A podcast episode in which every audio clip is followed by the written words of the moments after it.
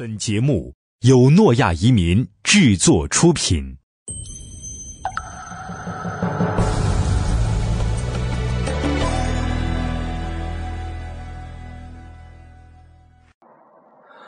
呃，各位移民沙龙的听众朋友，大家好。呃，今天呢，我们要说一下关于呃申根签证的申请这方面的问题。呃，现在呢，出境游越来越热，自从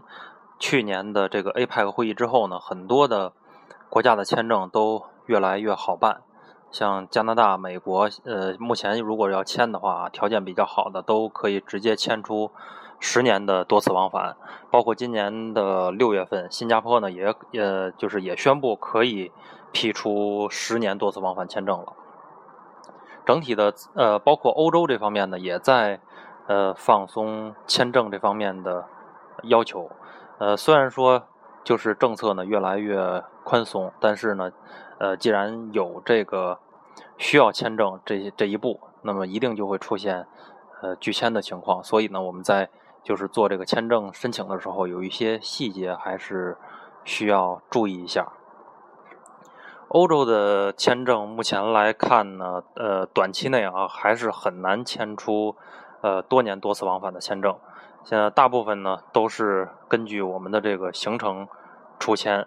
呃，比如说，呃，举个例子，我们签就是预定的一个行程单上写的是十一到十月十五号要在欧洲，那么很可能我们出签的时候就出到十五、十呃十六、十七号，所以他这个签证呢，基本上都是，特别是那些呃没有就是呃护照上没有太多国家的签证，而且第一次或者是很少去。欧洲的这些人，如果说经常去欧洲，那呃，或者是因因为公事啊，或者一年要去个几次，那么是有可能出来一年、三年这样的一个多年多次往返的。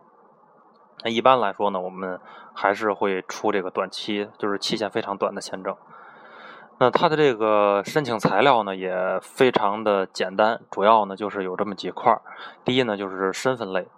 身份类呢。就是护照、户口本、照片、结婚证这些身份类的证明，呃，没有太多需要解释的，主要就是护照。如果说有旧的护照，这个一定要提供，因为旧护照上会，呃，肯定会有其他的。如果说有其他国家的签证，那么这个提供，呃，提供出来呢，会很有帮助，有助于出签。呃，照片的尺寸呢，就是三十五乘四十五毫米。这个呢，一般到去照相馆的时候，和他说去，我是照什么什么签证的照片，呃，一般这个照相馆都是知道的，就可以直接照就可以。第二呢，就是在职证明这块儿，在职证明呢，呃，这这块呢也很很容易，基本上就是一个中英文的在职证明，嗯，大概的内容呢就是。啊，我要那个在某某段时间之内，我要去出国，然后公司准假，然后保证回来的时候可以继续在这工作。嗯，如果说是公司的这个股东，那我们最好提供一下这个，嗯，就是这个企业的章程就可以，那么就可以证明我们是在这个企业里边是有资产的，这样呢就会增大自己的呃社会约束力，这样呢就会。就是降低这种移民移民倾向的这种风险。那么其他的呢，像公司的营业执照或者是组织机构代码证也需要提供一下。那呃，再接下来呢，就是呃银行流水。银行流水呢，一定要体能够体现出工资的收入。比如说每个月大概都是那个十号、五号，我会打进一笔。打进一笔钱是三千、五千、一万，这样呢有一定的规律性，证明我有一个稳定的收收入，这个是最好。然后这个呢是要近六个月的，直接去呃银行打就可以。呃，再接下来呢，第四类呢就是资产类。这个资产类呢不是一个硬性的规定，但是如果有一定要提供。呃，特别像房子呀、车子呀这种，因为像这个车，我们做这个移民，大家都。知道啊，这个可是不能算作资产的，但是在这个做短期的签证这方面，是是一个非常好的资产类的证明。呃，包括这个咱们刚才说的那个银行流水也是，如果说呃能够提供这个余额比较大的这个资产，这个也也是一个非常好的佐证。有什么呃有一些甚至是理财产品，如果说能提供的话，呃，也是可以证明我在国内呢是有一定的束缚力的。呃，刚才那个银呃银行流水补充一点啊，上边这个这个银行流水也呃也可以算作资产类。这个呢，嗯，最好余额在五万以上，越多越好。这样的话呢，呃，签证官一看你这边是资产比较大，不太可能留在留在欧洲，这个就比较好。呃，那接下来呢，第五类就是行程单，行程的就是行程类的资料。呃，首先就是行程单，我们要规划一下这个到欧洲之后走。呃大概去什么地方，什么怎样一个一个行程，这个是挺重要的，因为这个如果说后期像电话调查那一块呢，都是有可能会问到的。呃，再有呢就是机票、酒店的这个预订单，这个也需要呃定一下。如果说是这个旅行社帮着做，那可以一套都都出来了，只是预定，在没出签之前提醒申请人啊，千千万不要去这个真正的去下。机票、酒店的这个订单，因为是如果说一旦一旦拒签，这个这个会很麻烦。呃，再有呢，就是这个旅行保险，这个旅行保险呢是是这个就是挺不人性化的一个东西，因为我们还没有没有确定出签呢，就要求我必须买这个这个保险。那如果说拒签了，那肯定这方面就是浪费了。但是在递交申请的时候呢，还是需要这个。旅行保险的这个去多少天买多少天就可以。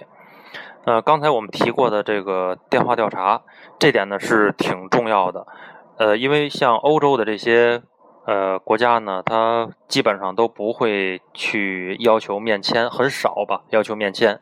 所以呢，如果说条件不是特别好的申请人，那很有可能会进行电话调查。这个电话调查有的时候，哎呀。说不太好。如果说遇到好的那些签证官呢，可能很很轻松就过去了。那有的真的挺变态的，就是说他会问各种各样的问题，包括如果说你说你在单位吧，他可能问你单位周边有什么建筑物，有什么标志性的建筑物，呃，或者是你座位前边那个人是谁，然后他会就是各种问题。有些这这些东西他肯定是不知道嘛，但是如果说你说的含含糊糊。那这个就会影响他，影响这个出钱，所以电话调查这方面呢，呃，也要尽尽量的去，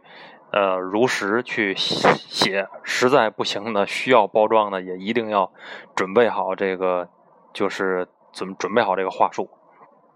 而且一定要非常的坦然，千万别紧张。有的时候其实本来是实话，但是你说的。特别紧张，这个时候签证官也也会怀疑，这个很有可能就直接直接拒签了。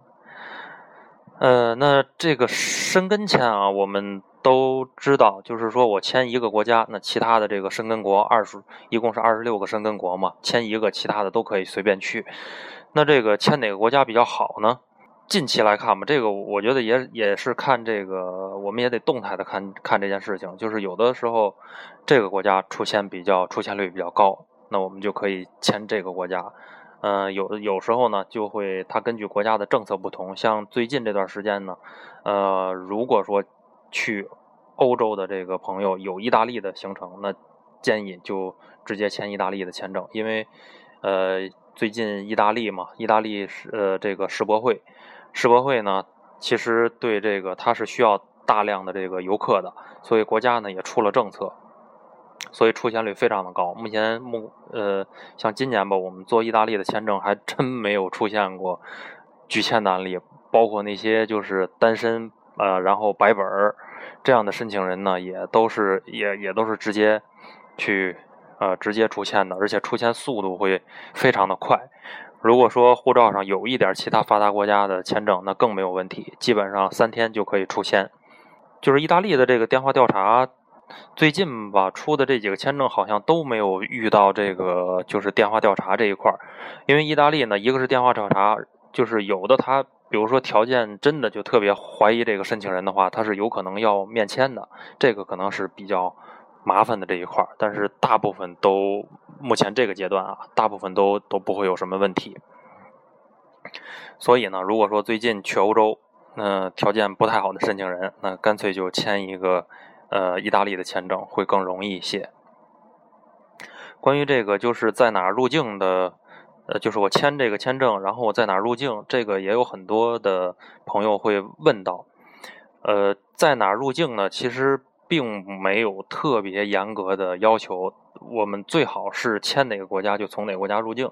但是呢，如果说呃我的行程中有这个，呃，因为有很多时候可能也会有转机的时候啊，像我上次去这个去欧洲也是。这个从德国转的机，其实当时很多人也都说，哎呀，德国人比较古板，他跟你可能从那入境的时候，呃，就就会麻烦一些。但实际情况呢，这个也呃也也是看签证官，嗯，碰巧我那次遇到的那个签证官呢，也就是非常的非常的友好，非常的呃和善，而且还会说中文，基本上都没看我到意大利的机票，就直接呃直接盖章就入境了，呃，所以这方面呢。还是建议，建议是那么走，就是申请哪个国家就从哪个国家入境。呃，如果说实在有行程上的变化呢，只要能够提供到这个国家的一个机票，也不会有太大的问题。呃，好，今天我们就交流到这儿。如果说对于呃签证这方面有什么问题呢，也可以加我的呃微信公众账号“移民沙龙”的拼音全拼。好，我们下期见。